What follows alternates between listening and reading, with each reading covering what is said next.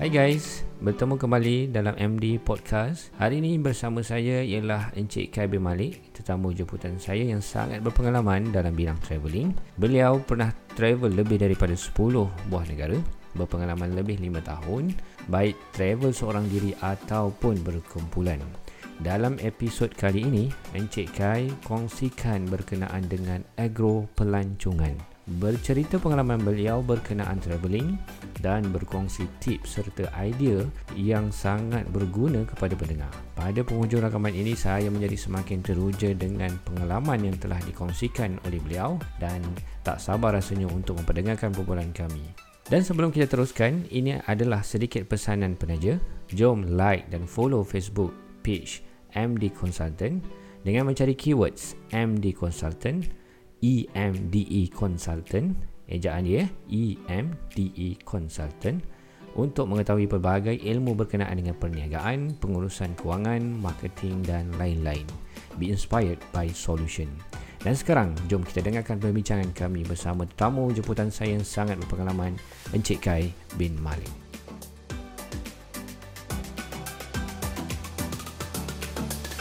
Assalamualaikum warahmatullahi wabarakatuh. Anda bersama saya Muhammad Zain. Dalam MD Podcast Kali ini saya bawakan tetamu saya Tetamu yang sama Kalau kita cerita pasal travel Dia adalah sangat berpengalaman Encik Kai bin Malik. Hai Assalamualaikum guys. Kita bertemu kembali di Podcast MD Minggu lepas kita dah bincangkan Berkenaan dengan Korea Bercuti di luar negara dan sebagainya. Hari ini kita nak discuss pula Apakah alternatif untuk bercuti dekat dalam Malaysia. Okay, semua maklum yang kita tak boleh keluar. Even pergi Singapore sekalipun tak boleh. So, kita nak cerita pasal bercuti dekat dalam Malaysia. Bila kita cerita pasal bercuti dalam Malaysia, of course orang akan nampak Melaka, orang akan nampak PD, orang akan nampak Pening, Sabah, kan? So, apa yang korang nampak tu adalah percutian yang biasa sebenarnya guys. Hari ni ada something yang Cik Kai nak kongsikan, nak bawakan korang ke dalam satu jenis percutian agro-tourism.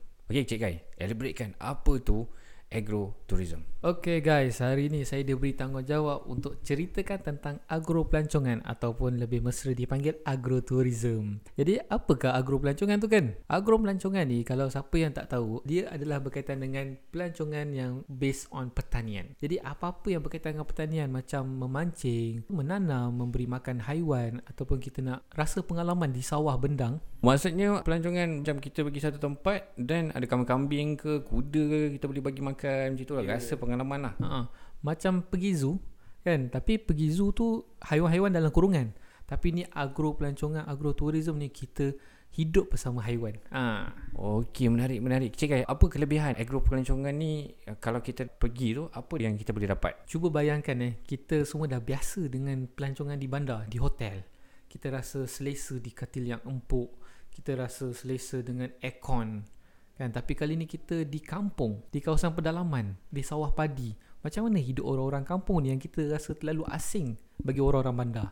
Kan? Jadinya kalau kita pergi ke agro pelancongan ni, kita pergi ke kawasan perkampungan yang mana tak tercemar, dipenuhi dengan kicipan-kicipan bunyi burung di pagi hari.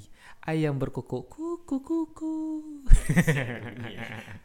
Atau begitu bunyi kambing. Be. uh, bila di sana di kawasan perkampungan tu, kita akan dapat feel di perkampungan sejuknya macam mana suasana yang tidak tercemar. Oh, menarik, menarik, menarik. Daripada Cik Kai cerita ni tadi, saya terbayang satu masa nanti kita akan pergi bercuti. Uh, kita mungkin uh, camping ataupun kita duduk dekat homestay yang disediakan di dalam hutan maybe. Uh, sebelahnya ada ada sungai. Kod-kod kita buka tingkap boleh terus memancing je kan? Betul. Okay, lepas tu maybe boleh ada buat campfire, mandi air terjun dan sebagainya. Oh benda-benda tu memang sangat menghilangkan stres ya guys. So, saya rasa semua dah jelas apakah itu agro pelancongan. Kali ni kita cerita pula kenapa kita perlu support agro pelancongan berbanding dengan pelancongan yang biasa. Kenapa kita kena support agro pelancongan ni kan? Agro tourism. Okay, saya bagi contoh. Anak encik pernah jumpa kambing hidup tak? Tak kot. Okay, kebanyakan anak-anak di bandar sana ayam pun tak pernah jumpa kan. Yang dia tahu rupa ayam tu ayam KFC. Ha, dia tak tahu ayam tu ada balung. Saya bernasib baik je Kai sebab jiran sebelah rumah saya tanpa kebenaran ha, dia ada reban ayam ni Cik Kai. Ha, dan pernah pengalaman kami suami isteri ha, pernah dipatuk ayam tersebut. Rasa macam nak sepak je Cik dengan ayam tu. Okey, untung uh, Cik Min pernah rasa pengalaman apa kena petok dengan ayam. Ada anak-anak sekarang ni yang tak tahu.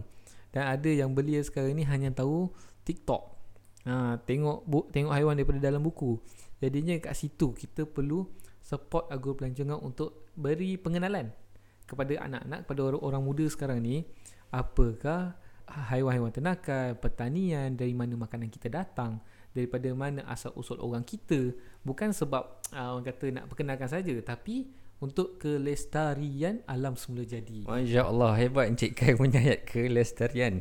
Okey, uh, selain daripada tengok ayam-ayam dan sebagainya tadi, saya yakin siapa-siapa sahaja yang support agro pelancongan ataupun pergi agro pelancongan ni, uh, dia dapat belajar. Contohlah eh, Encik Kai saya bagi contoh, beras. Okay, kita makan hari-hari dah jadi nasi. Kita tahu nasi tu asalnya daripada beras. Tapi kita tak tengok macam mana proses menghasilkan beras tersebut. Mungkin dengan support agro perancangan ini, kita dapat belajar uh, macam mana uh, beras tu jadi. Dan selain daripada tu, kita juga dapat rasa masakan-masakan kampung Cik Gai. Cik Kai minat makan makanan kampung. Weh, itu paling favourite tu. Kalau paling favourite mungkin kalau kat Johor ni satu tempat lah yang Cik Kai boleh uh, cadangkan dekat mana nak dapat makan makanan kampung. Okey, tempat favourite saya eh untuk makan makanan kampung adalah di rumah saya. Jadi, tadi kita dah tahu uh, apakah uh, sebab kenapa kita perlu support agro pelancongan. Kali ni pula kita pergi kepada soalan seterusnya adalah apakah keburukan agro pelancongan ni? Okey, macam tadi uh, Cik Mi ada cerita pasal padi. Contoh, ada tempat pelancongan padi ni di Kedah. Dia buat satu uh, tanah tanaman padi dia 10 ekar dan dia bangunkan satu ekar uh, cabin container di di Kedah. Tempatnya nanti saya akan bagi tahu. Masalahnya keburukan dia, dia bangunkan padi secara besar-besaran dan habis saja tuai padi, dia bakar jerami. Ha, tahu tak jerami apa? Saya tahu anda tak tahu. so, dia akan bakar jerami. Bila berlaku pembakaran jerami, uh, akan berlaku pencemaran udara. So, itu yang kita nak elakkan. Keburukan agro pelancongan. Dia dah buat kontena cantik, keliling bendang. Tapi bila bukan musim pelancongan, dia bakar jerami.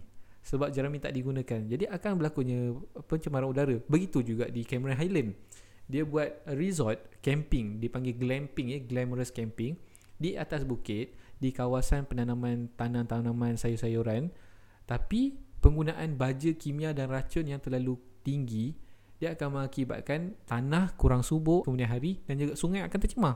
Jadinya itu keburukan agro pelancongan yang boleh saya katakan saya ringkas. Okay, jadi kita tahu yang uh, berkenaan dengan jerami tadi tu. Hmm. eh Cik Kai tanya apa tu jerami saya tak nak jawab Tuan-tuan boleh cuba Cari jawapan tersebut. Tapi apa yang saya nak tanya kat Cik Kai Kalau lepas jerami itu dah tak digunakan Dia cara untuk menghapuskan adalah Dengan cara membakar. Bagaimana pula Solution lain Yang uh, boleh digunakan Ataupun Cik Kai boleh cadangkan Untuk penghapusan jerami itu?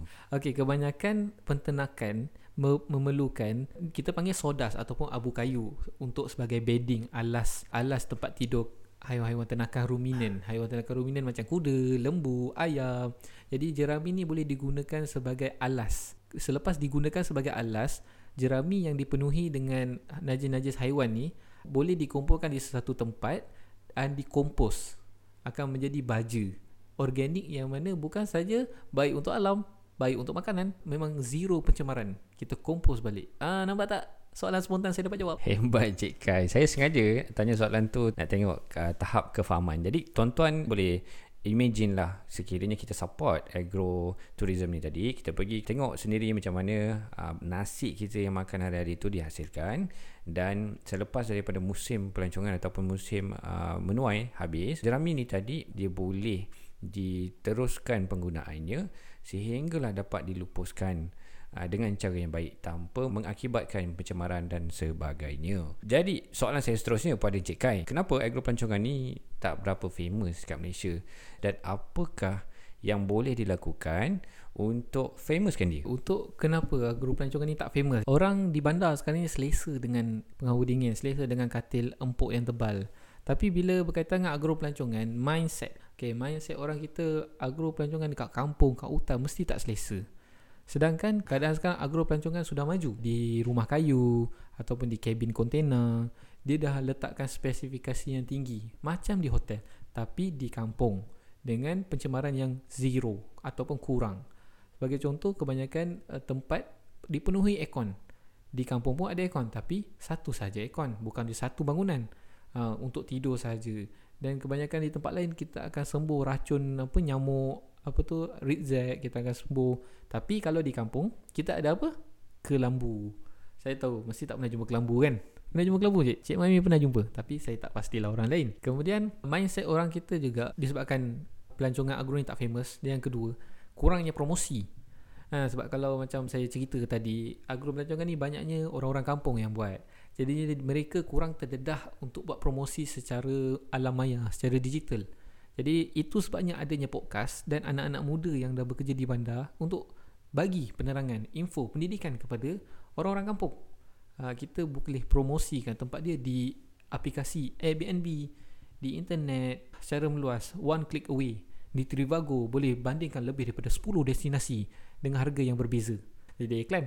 Jadi itulah cara untuk kita uh, nak improve agro pelancongan sebab uh, masalah-masalah dia kurangnya pendidikan uh, mindset orang okey JK untuk improve uh, selain daripada pendidikan uh, promosi dan sebagainya. Di sini saya nak bagikan sedikit uh, pesanan kata-kata penaja. Uh, jika anda salah satu uh, syarikat yang mengusahakan agro pelancongan dan anda dapati perniagaan anda sedang mengalami masalah, boleh hubungi kami di MD Consultant untuk uh, mempromosikannya dan bagi khidmat nasihat bagaimana cara yang terbaik untuk memastikan perniagaan anda terus maju insya-Allah. Episod ni kita akan buat dua episod. Hari ini kita bercerita dan menerangkan apa itu agro pelancongan.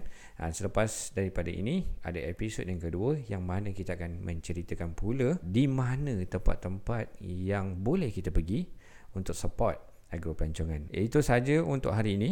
InsyaAllah kita akan sambung pada episod akan datang. Cik Kayu, sepatah dua kata sebelum penutup. Sehingga bertemu lagi kita di podcast seterusnya. Bye-bye. Okay guys, Assalamualaikum warahmatullahi wabarakatuh.